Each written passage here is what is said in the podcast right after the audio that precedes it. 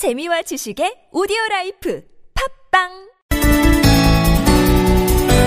네, 정부가 나흘 전에 가계부채 종합대책을 발표한 적이 있었습니다. 이 가계부채가 1250조 원을 돌파를 하니까 어떻게든 이것을 잡아야 된다는 판단 하에 대책을 내놨는데 이 대책의 주된 포인트가 바로 주택 공급량 축소였습니다.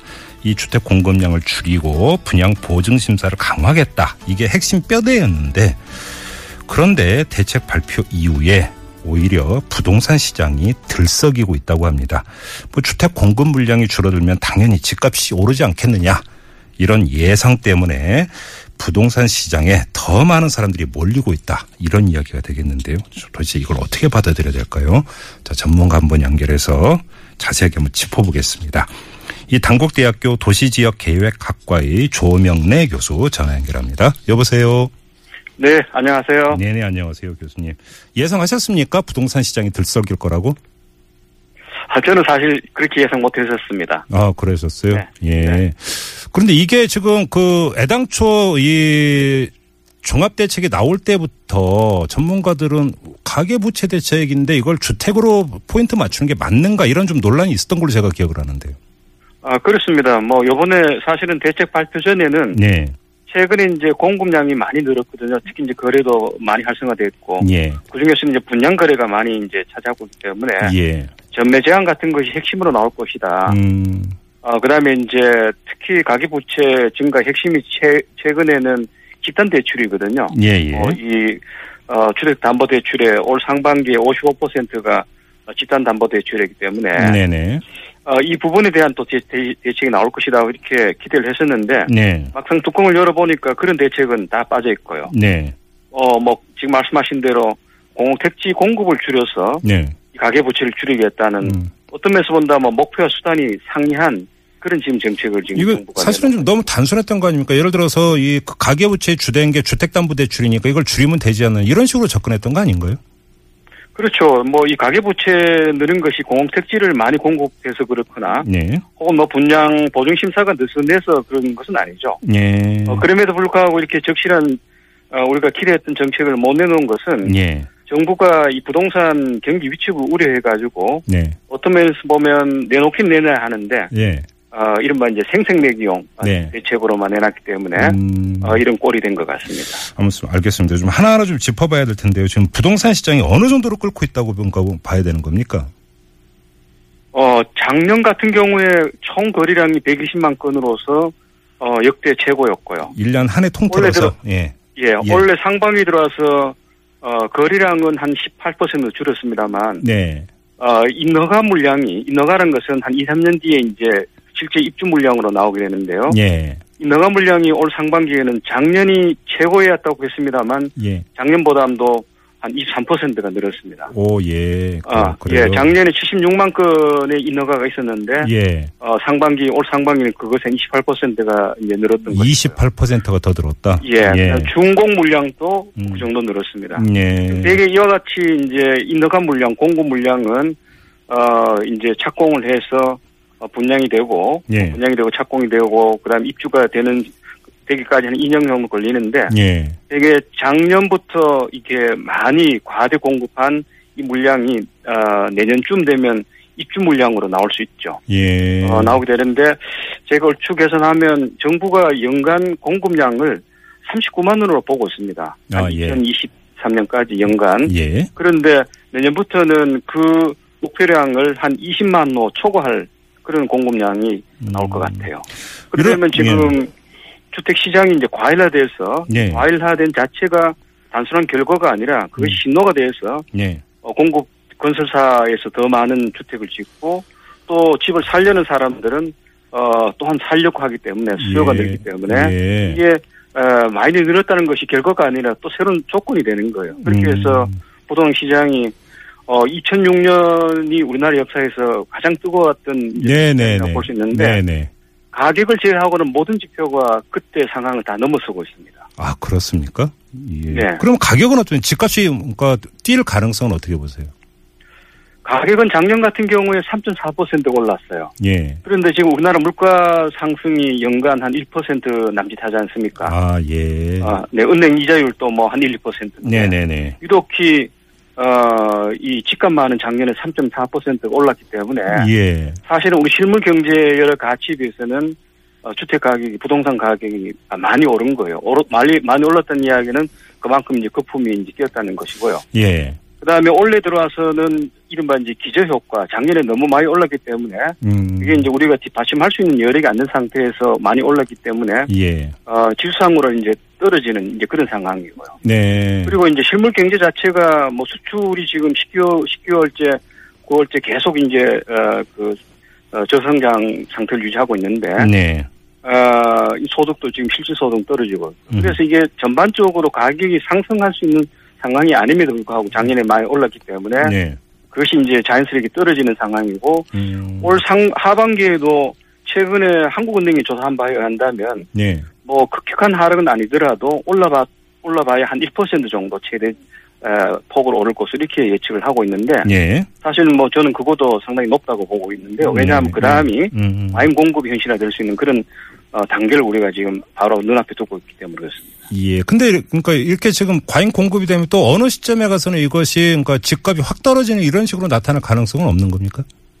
그게 바로 이제 내년부터라고 많은 전문가들이 이야기하고 있고요. 예. 오늘 또 국토부 차관께서도 그 부분은 어, 대기 시인을 하고 있는 것 같습니다. 아, 예. 그래서 음. 어, 지금 정부의 어떤 공급량에 대한 예측이 잘못됐다는 것을 예. 국토부 차관도 브리핑을 통해서 이렇게 언급한 것을 제가 봤는데요. 예. 어, 그래서 내년쯤 되면, 어, 정부는 지금까지 과대 공급이라고 불렀거든요. 예. 어, 공급은 많이 했지만 그래도 수요가 있다고 봤, 봤, 봤었던 겁니다. 음흠.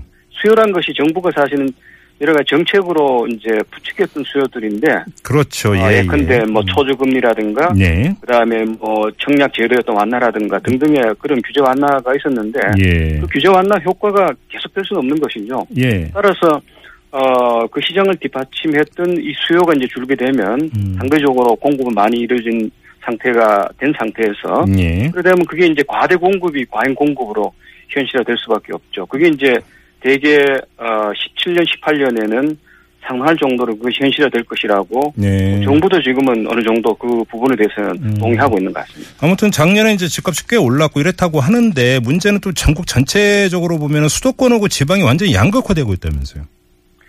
네, 특히 이제 최근에 가계부채가 이제 많이 오르기 때문에 예. 정부가 이제 여신 관리를 강화하는 이런 제도를 어 수도권에 어, 비수도권에서 먼저 실시하게 되면서 예. 어 비수도권에 특히 이제 미분양 지역 같은 경우에는 지금 이제 시장이 이제 빠르게 이제 경색되는 이제 그런 상황이고요. 예. 어, 그럼에도 불구하고 아직도 이제 이 분양 제도라든가 이런 것들이 규제가 많이 완화되어 있기 때문에 네. 어 이제 여유 자금들이 이제 그런 청약 제도를 이용해 가지고 예. 사업성이 있는 그런 곳으로 예. 청약이 몰릴 가능성이 많습니다. 예. 수도권에 예. 사업성 있는 그런 곳으로 청약이 몰리면 그런 곳은 어, 청약 경쟁률도 높고 또 가격도 오를 수 있는 그런 가능성이 있기 때문에 예. 전반적으로 지금보다는 이른바 어, 부동시장이 양극화 현상이 더욱더 두려질 것으로 보고 있습니다. 야, 그래요. 아무튼 지금 교수님의 말씀을 중간 정리를 하자면 올해 상반기에만 지금 인허가 물량이 어마어마하기 때문에 내년 정도부터는 이것이 이제 공급 과잉으로 인해서 부동산 시장에 그 상당히 어떤 찬바람이 불어닥칠 가능성이 있다 이렇게 봐야 되는 거죠.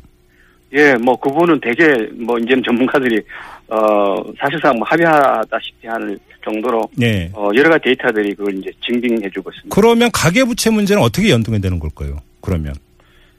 어, 그러니까, 어, 공급이 는다는 이야기는 그만큼 시장에서 계속 이제 그 산다는 이야기인데요. 예. 지금 집에, 어, 시장에서 집을 산다는 이야기는 대개 이제 과도한 부채를 일으켜서 집을 산다는 그렇죠. 이야기죠. 그렇죠. 따라서 지금 어, 정부가 과대 공급이 아니라고 했을 때이 네. 문제는 결국 시장에서 수요가 있다고 봤는데 그 수요란 것은 결국 부채를 일으켜서 집을 사는 수요의 예. 다름 아닌 것이거든요. 예, 예. 따라서 과잉 공급이 현실화된다는 이야기는 자동적으로 가계부채가 증가한다는 것과 같은 이야기입니다. 음, 예, 그래요.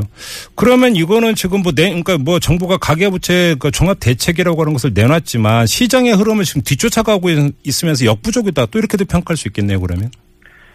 어, 예, 지금 시장에서는 가격이 오른다는 이야기가 지금 많이 나오고 있거든요. 예, 공급이 줄기 때문에. 예, 예. 그리고 이제 그 정부가 공급량을 줄이기 위해서 어, 특히 그 공공택지 LH가 이제 공급하는 그 땅에 예, 어, 공급을 줄이겠다는 그런 어, 이제 대책인데요. 이게 택지죠, 작년에 택지. 비해서 한 오- 예, 예. 예, 작년에 비해서 한 50, 작년 수준의 58% 정도만 예. 이 공공택지를 공급하겠다 이렇게 정부가 이번 대책을 밝혔습니다. 예. 공급수로는 한 5만 호 정도 줄이는 그런 효과가 있는데요. 예.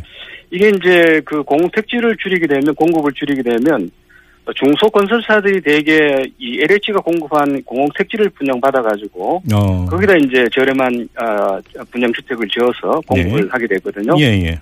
요 부분이 그만큼 이제 줄게 된다는 그런 뜻이 되겠습니다. 그러게. 그래 되면 이제 상대적으로 현재 지금 뭐 이 분양을 하고 있는 그런 어 단계의 주택이라든가 네. 혹은 뭐 공공 분양 주택이라 이런 것들을 중심으로 해서 음흠. 공급 물량이 줄기 때문에 가격이 오를 수밖에 없다라는 그런 심리가 예. 현재 지금 가격을 어 올려내는 사실상의 이제 기제라고 해야 되는데 음, 음. 저는 뭐 그게 그렇게 길게 갈 것으로는 보지 않습니다. 네.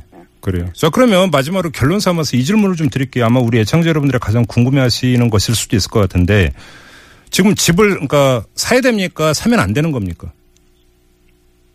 그, 그 문제는 사실 10만이 대답할 수 있다고 하는데요. 어, 저는 늘 그렇게 합니다. 실수요자라면, 네.